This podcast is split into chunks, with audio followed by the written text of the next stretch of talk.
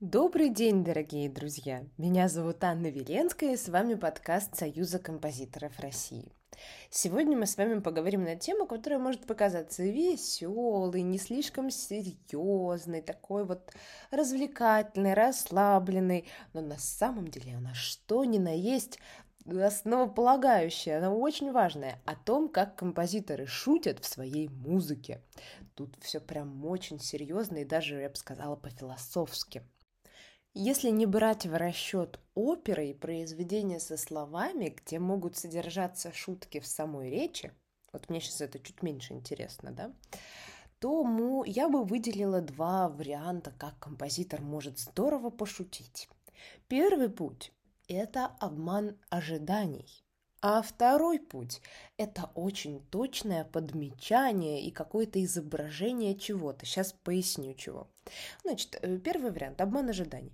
Это не состыковки, какие-то противоречия, то, что нас удивляет, немножко даже иногда пугает, как-то оно кажется не к месту. Например, название. Вот если я назову свою музыку, там, я и не знаю, э, очень веселая музыка а вот она начнется и будет очень там, скучно, я буду все время там, я не знаю, использовать повтор паттерна, не очень информативного, то вроде как это очень такая грубая шутка, да, ожидали одно, получили другое. Вот такой вам специально плохой, зато понятно пример. Противоречие может быть в названии, между разделами, то есть было одно, потом резко-резко-резко началось другое. Это может быть полистилистика, когда композитор использует кусочек в одном стиле, кусочек в другом. Ой, как нас это удивляет, поражает. Сегодня встретимся с таким примером. Кажется, что, что это такое происходит? Только что было одно, вот другое. Или, например, когда вот у Синсанса есть в карнавале животных – есть номер, который называется «Черепахи», и звучит там мелодия канкана, такого известного, известного французского танца. И мы ее все знаем и привыкли, что она звучит быстро, а тут она звучит медленно. У нас противоречие, нам немножечко смешно, мол, ха-ха-ха, черепахи танцуют канкан. Ну, ладно. А значит, что за похожее изображение? Ну, я думаю, вы замечали, что на телевидении или в стендапах часто шутки строятся на похожем изображении житейских ситуаций, каких-то персонажей, героев, животных. Вот такое похожее подмечание кажется нам забавным, веселым. В музыке тоже такое есть. Самая благодатная почва, на мой взгляд, это изобразить в музыке животное. Вот мы сегодня с таким встретимся. Можно изобразить персонажа. Если это какой-нибудь толстый, пузатый мужчина, то это может быть туба, которая его играет, изображает. Вот. И какая-нибудь, не знаю, очень эмоциональная женщина, вся утонченная, там вот с ним спорит, и эта скрипка наверху играет. И вот такое очень гротескное изображение, в то же время похоже, в персонажа попадает, нам смешно, нам слушателям это нравится. Вот давайте мы сейчас с вами кратко пройдемся по эпохам. Я покажу вам буквально несколько разных музыкальных отрывков, в которых композиторы шутят. Посмотрим на их методы на практике. Первое посмотрим на эпоху барокко. Там писал такой чудесный композитор Дакен, который написал номер, который, по-моему, его прославил. Номер «Кукушка». Помните, мы как раз говорили, что изображение бывает забавным вот кое-что там есть вот от кукушки очень хорошо слышимое. Вот сейчас послушайте, пожалуйста, отрывок и найдите, где же там кукушка.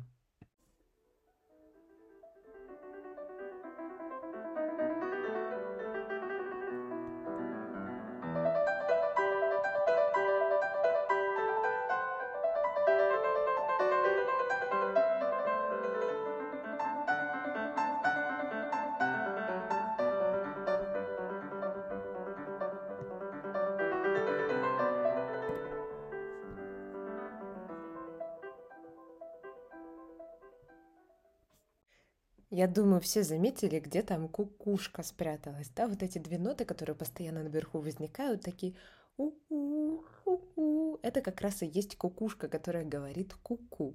По-моему, очаровательно. Представляю, насколько забавным это казалось в то время. Вот как он точно подметил одну детальку, выделил, выделил ее, да, немножечко гротескно. Уж сколько раз она повторилась. И вот уже забавно получилось, улыбку вызывает. Не, конечно, не такой смешной юмор, как э, в дальнейшем, да, мы встретим. Но все же. Примерно этим же приемом будет пользоваться сенсанс в карнавале животных, даже еще иногда более гипертрофированно. Вот помните, я уже вам сказала, что там черепахи очень медленно канкан -кан танцуют. Так вот, в карнавале животных есть у сенсанса еще более жесткая шуточка. Жесткая. У него есть там номер, который называется «Пианисты».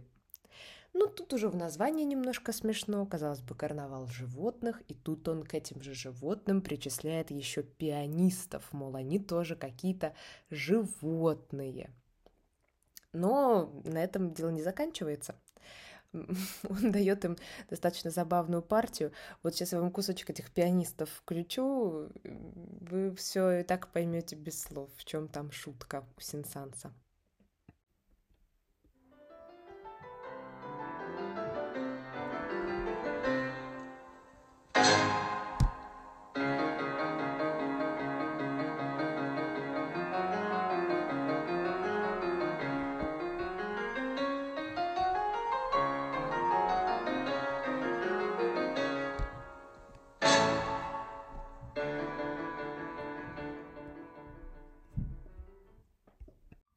Ну, я думаю, тут все понятно. Он изобразил пианистов не просто виртуозными мастерами, да, а, а теми животными, которые постоянно играют гаммы. Такие животные в естественной среде обитания. Гаммы — это учебные упражнения, на которых пианисты обычно разыгрываются перед выступлением. То есть вот он как раз нашел их с такой достаточно неожиданной черты. Мне, признаться, это особенно в детстве. Этот номер вводил в какое-то полное замешательство. Вообще не понимала. Вдруг такое среди ясного ясного неба. Короче, очень мне это все смешило через возмущение, через такой абсолютный обман ожиданий. И пианистов там не видишь, не это самое, не можешь предвидеть. И музыку внутри этих пианистов тоже там не можешь предвидеть. Ну, ладушки, давайте посмотрим, что там в классицизме происходило.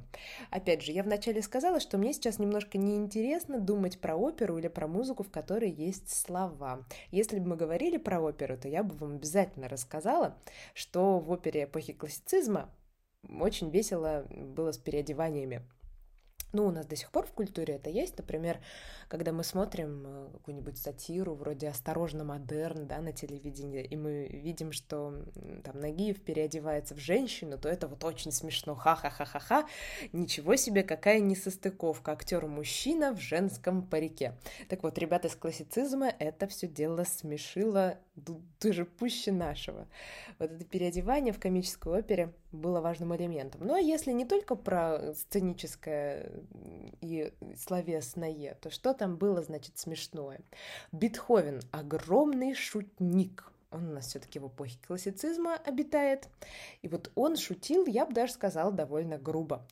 Грубое это не означает, что шутки его были какие-то плохие или похабные, а это лишь означает, что они всем понятны. То есть юмор Бетховена, он такой, на поверхности лежит, хорошо считывается и действительно может вызывать взрыв хохота. Он много пользуется обманом ожиданий. Например, э, так неочевидный пример, прям в симфонии есть у него этот обман ожиданий, представляете? Вот в самом начале какой симфонии? Точнее, не в начале симфонии, да, а в начале четвертой части. Я говорю про третью симфонию и ее финал. В чем там юмор? Сейчас расскажу, потом дам послушать. В начале идет грандиозное вступление. Ну, такое оно грандиозное, такое оно масштабное, такое оно громкое. И вот мы думаем, что сейчас будет прям вот обнимитесь миллионы, да, как в девятой симфонии. Уж всем финалом финал. Вместо этого он дает забавную, милую и очень э, смешную тему, которая вовсе не громкая, и кажется, что оно даже имеет несостыковку с таким помпезным вступлением. Давайте послушаем.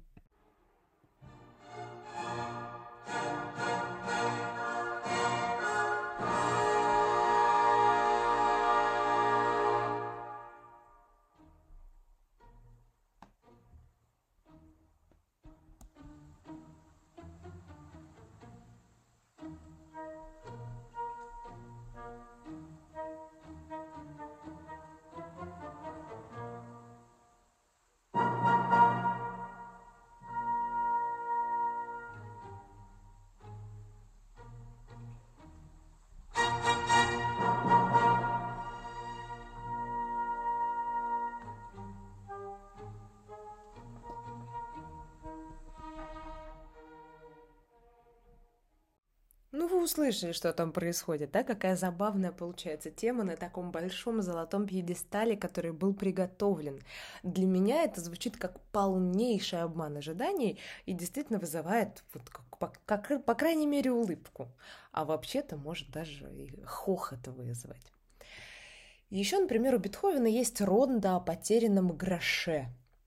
Даже в названии есть такое, да, подумаешь, грош, мелкая монетка, за диванчик закатилась, вот и гроша и нет. А на деле он пишет абсолютно долгое, такое энергичное произведение, в котором этот грош, видать, главный герой ищет его везде, добывает его везде, все, он никак не отпускает ситуацию, тоже получается достаточно забавно. И еще у него есть ситуация, одна, тоже как раз третья симфония, я сейчас вот только вспомнила, а, когда он нарочно прописал волторнисту ошибку. Что это значит? Там все должны грянуть хором в финале и сыграть первоначальную тему.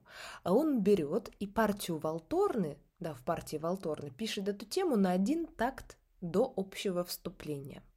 Даже в партитуре выглядит, признаться, странно. Ну, как-то вообще все в рядочек, так скажем, все вместе, и один товарищ э, не вовремя как будто бы вступил. И по сути это и звучит так же. То есть я думаю, что слушатели, которые слушали премьерное исполнение этой симфонии, или которые в то время ее слушали, как раз думали, что бедняга волтарнист, наверное, ошибся. Как же это так? Присутствовали мы при таком смешном случае. Потом, Значит, Шестакович, как шутил Шестакович. Вот Бетховен возвращаясь к нему, он ввел, например, в симфонию раздел скерца вместо минуэта. Скерций переводится как шутка. И вот и у Шостаковича этих скерца очень много, только в них смешного ничего нету. Веселое есть, агрессивное, злое, какое-то радостное и энергичное, и немножко гротескное, все есть. А вот смешного я там слышу мало. Приходит в голову его антиформалистический райок, но там есть слова, поэтому весь смех, наверное, в них. Да я бы и не сказала, что Шостакович большой шутник, однако в его музыке есть детали, которые настолько щекочут нам нервы, что иногда от этого нам может стать очень сильно весело. Вот, например, у него есть опера «Нос», и в этой опере есть номер, который называется «Галоп». И вот я сколько его не слушаю, мне очень там весело от одного места. Сейчас я вам это место включу.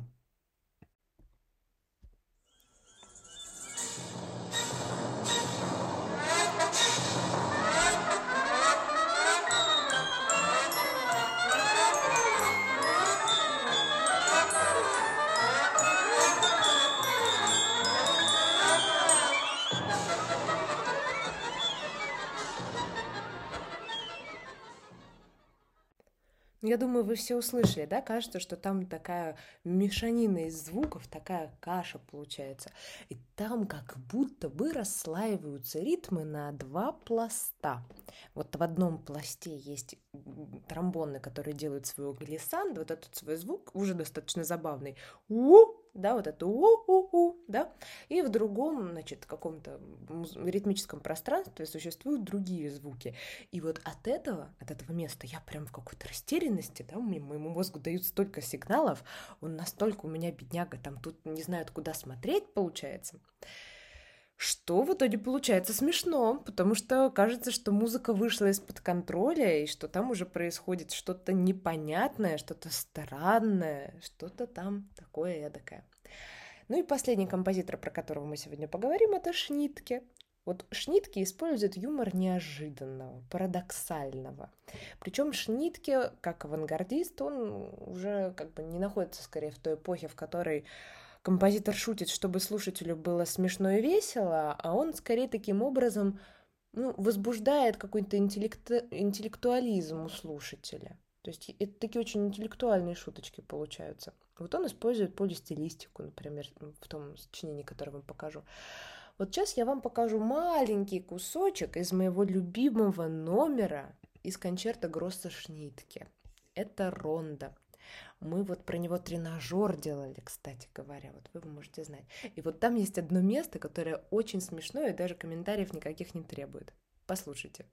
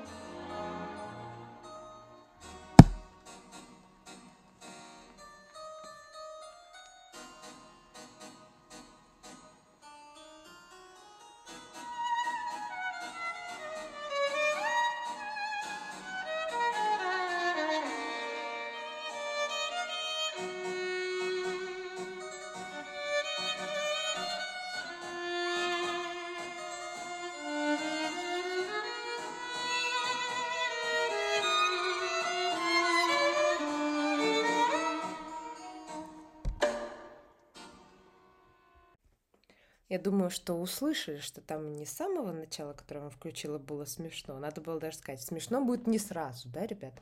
А смешно было, когда началось очень странное танго посреди почти барочной темы.